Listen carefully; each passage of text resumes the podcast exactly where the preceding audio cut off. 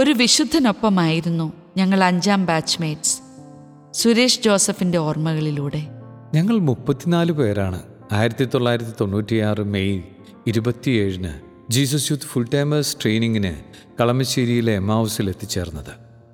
Jesus യൂത്തിനെ കുറിച്ച് അധികമൊന്നും അറിയാതെ ചെറിയാച്ചനും ഞങ്ങളുടെ കൂടെ കൂടി.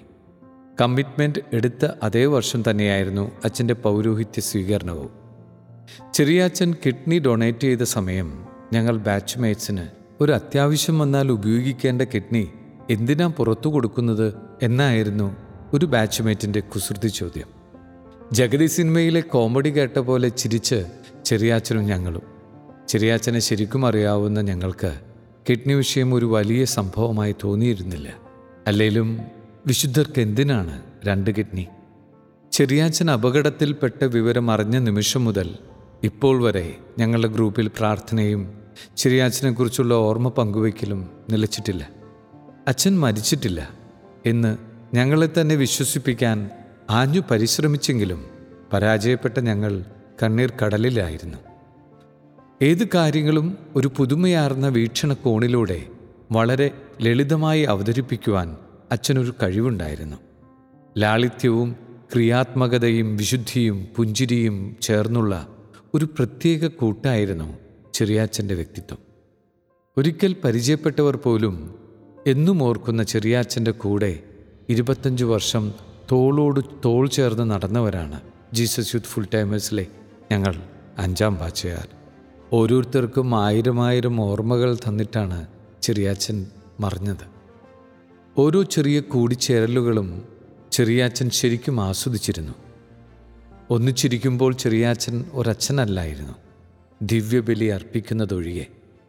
ഒരുമിച്ചുള്ള യാത്രകൾ, പരിപാടികൾ, കൊച്ചു കൊച്ചു കൂടിച്ചേരലുകൾ, ഇങ്ങനെ ധാരാളം അവസരങ്ങളിൽ ഒന്നിച്ചായിരിക്കാൻ ഞങ്ങൾക്കായി. ഞങ്ങളുടെയെല്ലാം വീടുകളിലെ പ്രധാന ചടങ്ങുകൾക്കെല്ലാം ചെറിയാച്ചൻ്റെ സാന്നിധ്യമുണ്ടായിരുന്നു.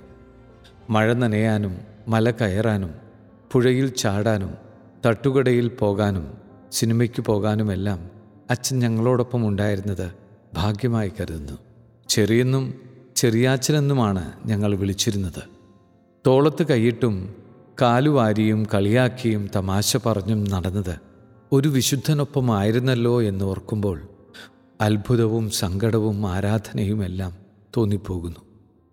ഒന്നുകൂടെ വിളിക്കാമായിരുന്നു, ഒന്നുകൂടെ പോയി കാണാമായിരുന്നു. കഴിഞ്ഞ തവണ ചെറിയാച്ചൻ വിളിച്ചപ്പോൾ എടുക്കാനായില്ല. ഇങ്ങനെ പോകുന്നു ഞങ്ങളുടെ നൊമ്പരങ്ങൾ. ദൈവത്തിൻ്റെ സ്വന്തം നാട്ടിൽ കുറച്ചുനാൾ ഒളിച്ചു താമസിക്കാൻ ക്രിസ്തുവിന് തോന്നി. തൻ്റെ മണവും ഗുണവുമുള്ള ഒരാത്മാവിനെ കണ്ടുപിടിച്ച ക്രിസ്തു അവന് ചെറിയാച്ചനെന്ന് പേരിട്ട് ഭൂമിയിലേക്ക് പറഞ്ഞുവിട്ടു. തന്നെ അയച്ചവനോട് നൂറ് ശതമാനവും വിശ്വസ്തത പുലർത്തി അച്ഛൻ ജീവിച്ചു. തൻ്റെ മരണത്തിൽ പോലും പരിമളം പരത്തി ക്രിസ്തുവിൻ്റെ സാക്ഷിയായി. പൗരോഹിത്യ രജത ജൂബിലിയും അൻപതാം പിറന്നാളും ഫുൾടൈമേഴ്ഷിപ്പിൻ്റെ രജത ജൂബിലിയും ബാക്കിയിരിക്കെ നാൽപ്പത്തൊമ്പതാം വയസ്സിൽ യാത്രയായ അച്ഛൻ തൻ്റെ ഓട്ടം വിശ്വസ്തയോടെ ഓടി പൂർത്തിയാക്കിയിരുന്നു. സ്വന്തമായി ഒന്നുമില്ല എന്ന് ഏറ്റവും സത്യസന്ധമായി പാടിയിരുന്ന ചെറിയാച്ചന് എന്തിനാണ് ട്രോഫിയും പുരസ്കാരവും? അവശേഷിച്ച ജന്മം ക്രിസ്തുവിനെ പോലെ ജീവിക്കുവാൻ എല്ലാവർക്കും പ്രചോദനമായാണ് ചെറിയാച്ചൻ്റെ യാത്രയായത്. ഞങ്ങളുടെ കണ്ണുനീർ ആരും കാണാതിരിക്കാൻ ഞങ്ങളിപ്പോഴും അച്ഛനെക്കുറിച്ചുള്ള ഓർമ്മകളുടെ മഴപ്പെയ്ത്തിനിടയിലാണ്. പക്ഷേ ഈ മഴ തോരില്ലെന്നറിയാം.